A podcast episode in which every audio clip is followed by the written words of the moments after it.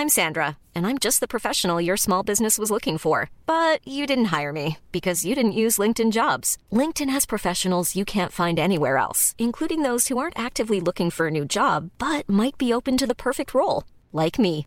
In a given month, over 70% of LinkedIn users don't visit other leading job sites. So if you're not looking on LinkedIn, you'll miss out on great candidates like Sandra. Start hiring professionals like a professional. Post your free job on linkedin.com/people today. Hey, it's Danny Pellegrino from Everything Iconic.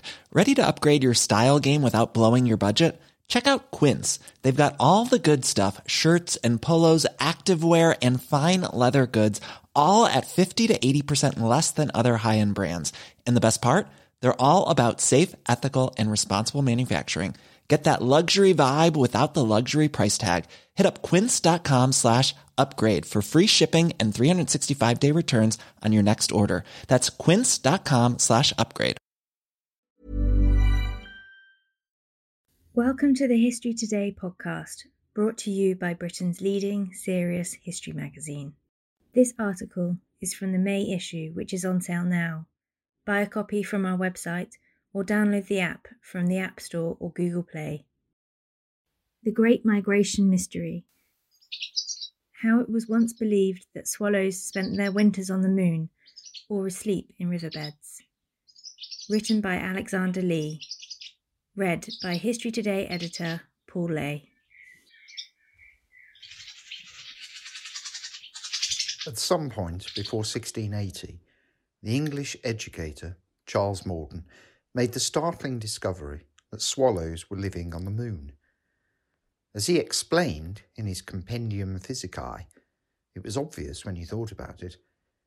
Everyone knew that swallows disappeared in the winter, but no one seems to know where they went. Morton looked everywhere. They didn't seem to hide in their nests, in the clefts of trees, or even at the bottom of ponds. He therefore reasoned that they must be somewhere else, where no one could find them, namely the moon. And why not? Morton was well aware that Galileo had found mountains and seas on the moon seventy years before, and he had probably also read Francis Godwin's The Man in the Moon, in which an imaginary traveller meets a race of birds on its surface. The swallow's journey was less arduous than might have been imagined, Morton argued. According to his calculations, they flew at an average speed of 125 miles per hour for two months. During their trip, they encountered no air resistance and were unaffected by gravity. They were sustained by excess body fat stored away during the summer months and spent most of the time asleep, waking up only when they felt the lunar cold. It was, of course, the most appalling hogwash that Morton, an otherwise brilliant man, should have proposed such a fanciful solution to the mystery of the swallow's whereabouts was the result of an intense battle over the nature of the scientific reasoning which had been raging for centuries and which is still raging today. Like so many of the most challenging problems, the swallow problem hadn't seemed all that difficult at first. Keen observers of nature, the earliest Greeks were aware that swallows disappeared. Indeed, so proverbial was the swallow's absence that poets and playwrights used them as a shorthand for the coming of winter and the return of spring. In Works and Days, Hesiod noted that when the shrill voiced swallow came to call men to the dawn, the time for pruning vines had passed. While in Aristophanes' Birds, its appearance was a sign that people should sell their warm tunic and buy some light clothing. Common sense told them that swallows migrate abroad, although where they could not say.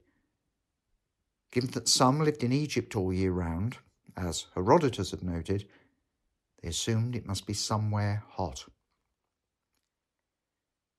The trouble began with Aristotle. Unlike many early philosophers, whose approach had been essentially anecdotal, his attempt to understand the natural world was based on a structured methodology.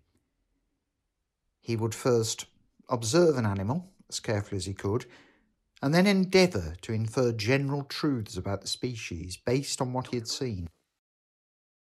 This represented a dramatic advance. But insofar as swallows were concerned, his fondness for generalization led him to an unusual conclusion. In his Historia Animalium, he noted that some swallows had been found in hollow places, almost stripped of feathers. From this, he reasoned that while some swallows, which live near to the places of which they are permanent inhabitants, migrate, others, which live further away, choose to hibernate instead, hiding themselves in the hollows of trees during winter months.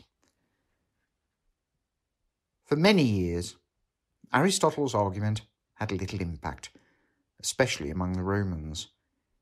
Eclectic by inclination and syllogistic by temperament, they often preferred to place their trust more in particulars they knew from experience than in any generalities they might infer.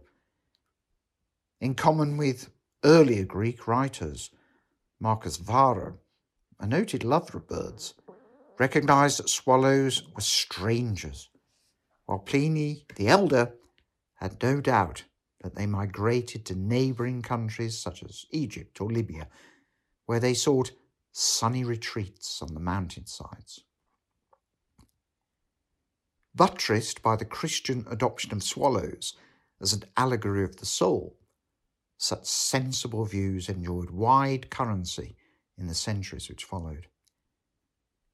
In the early 7th century, for example, Isidore of Seville noted simply that the swallow flies across the sea and dwells there in the winter. So, too, in the 12th century, the Aberdeen Bestiary observed that the swallow flies across the sea as the truly penitent long to quit the sorrows and commotions of this world. With the rediscovery and translation of Aristotle's works in the mid 13th century, however, the myth of the hibernating hirundine reared its head again. Sanctioned by the authority accorded to the Stagirite's name and strengthened by the widespread adoption of his inductive methodology, it soon gained status as an established fact, embellished with all manner of speculation.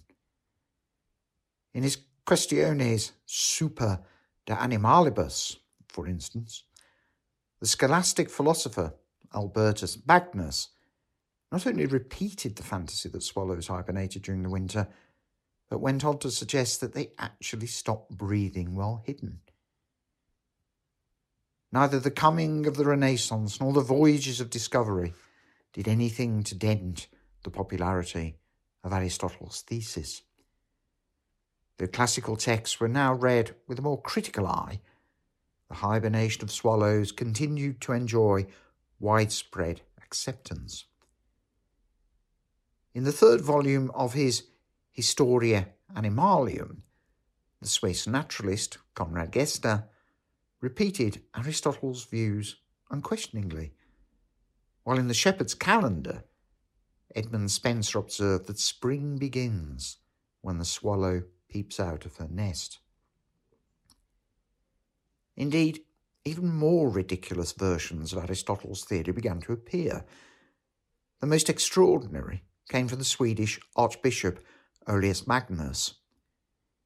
In Historia de Gentibus Septentrionalibus, Magnus reasoned that since swallows could often be seen diving into pools to drink, they hibernated not in hollows or nests, but underwater. At autumn's end, he explained, they gathered over lakes and rivers before plunging headlong into the depths and allowing themselves to sink to the bottom. There they remained immersed in mud until the coming of the spring. According to Magnus, this was a fact well known to fishermen, whereas the inexperienced dragged them up in nets in the vain hope of reviving them the old hands, who knew that they could not survive the experience, let them be. By the beginning of the 17th century, however, Aristotle's hold had begun to weaken. Following the publication of Francis Bacon's Novum Organum, a new approach to scientific reasoning had taken hold.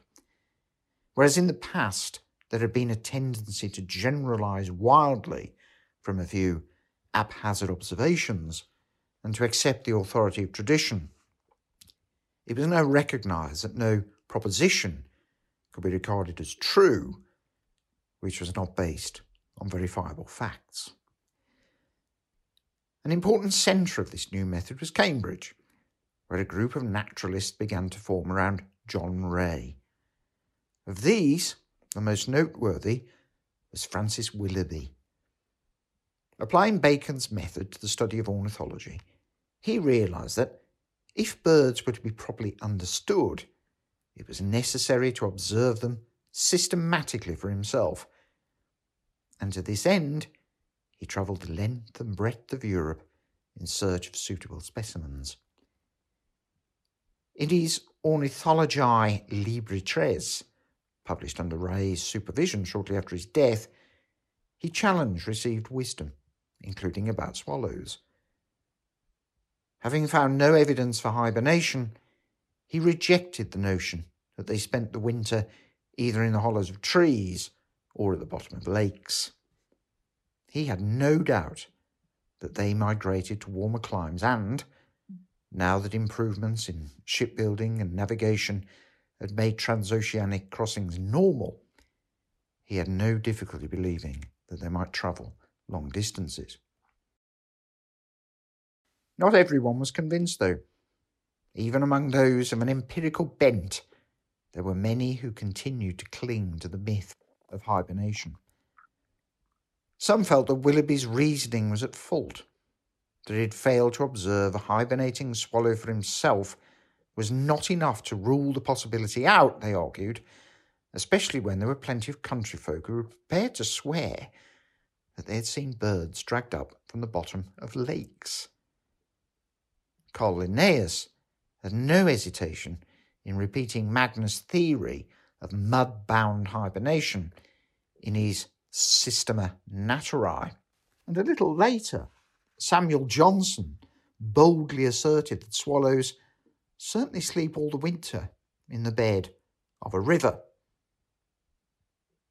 Others simply thought hibernation a more likely choice for a domestic bird like the swallow, which nested in the eaves of houses in the natural history and antiquities of Selborne, Gilbert White refused to believe that so potent a symbol of the English countryside could ever leave its shores. Such doubters were soon put straight, however. Recognizing that observation could not prove a negative, John Hunter set out to test the hibernation theory experimentally he first equipped an icehouse with artificial roots and a makeshift pond. Into this he released 20 swallows at the end of autumn and waited to see if and where they would hibernate. All, however, died. It was grisly proof that Aristotle and his method had been wrong all along. This still left a problem. If swallows did migrate, where did they go? The mystery was infuriating. After such a bitter struggle to overcome the errors of Aristotelian science, it was galling that the Baconian method should have fallen short at the last hurdle. Everyone wanted to know the answer. In The Swallow, the poet Charlotte Smith imagined an Indian sage who could speak the language of birds and wished that she too could know from what wide wilderness swallows came across the sea. Induction was not the only form of scientific reasoning, however. At the same time as Bacon had outlined his method in the Novum Organum, Rene Descartes had argued that, since the senses could be deceived, knowledge should not be based on observation alone, but deduced from first principles. This insight was particularly relevant in mathematics, but there were some who believed that deductive reasoning could also be brought to bear on the natural sciences. Charles Morton was among them.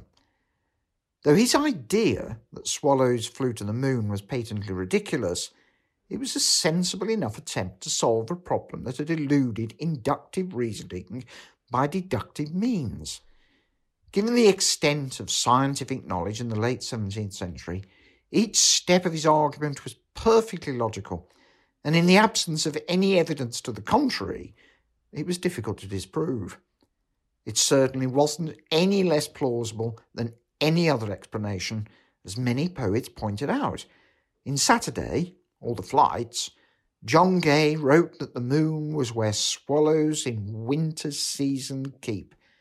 Resignedly, John Dryden reflected that whether upwards to the moon they go, or dream the winter out in caves below, or hawk at flies elsewhere, concerns us not to know. In like fashion, Alexander Pope recognized that the swallow might just as easily be in the moon as anywhere else. Not until the 19th century was the mystery finally solved by observation. As British rule in India became more established and European colonialism extended across the southern hemisphere, naturalists were able to witness swallows taking up their winter perches. By 1864, Algernon Charles Swinburne was able to assert with confidence that swallows fly to the sun and the south. But how swallows find their way to the other side of the world is still something of a conundrum. Though it has recently been shown that they navigate by the Earth's magnetic field, the means by which they perceive its fluctuations has not yet been established. Some have suggested that their eyes might be equipped with special receptions, others that hearing might be involved. The truth, however, remains elusive. Even after centuries of debate, we are still far from understanding the flighty swallow. As Charlotte Smith sighed in her poem, Alas, how little can be known her sacred veil where nature draws. Let baffled science humbly own her mysteries understood alone by him who gives her laws.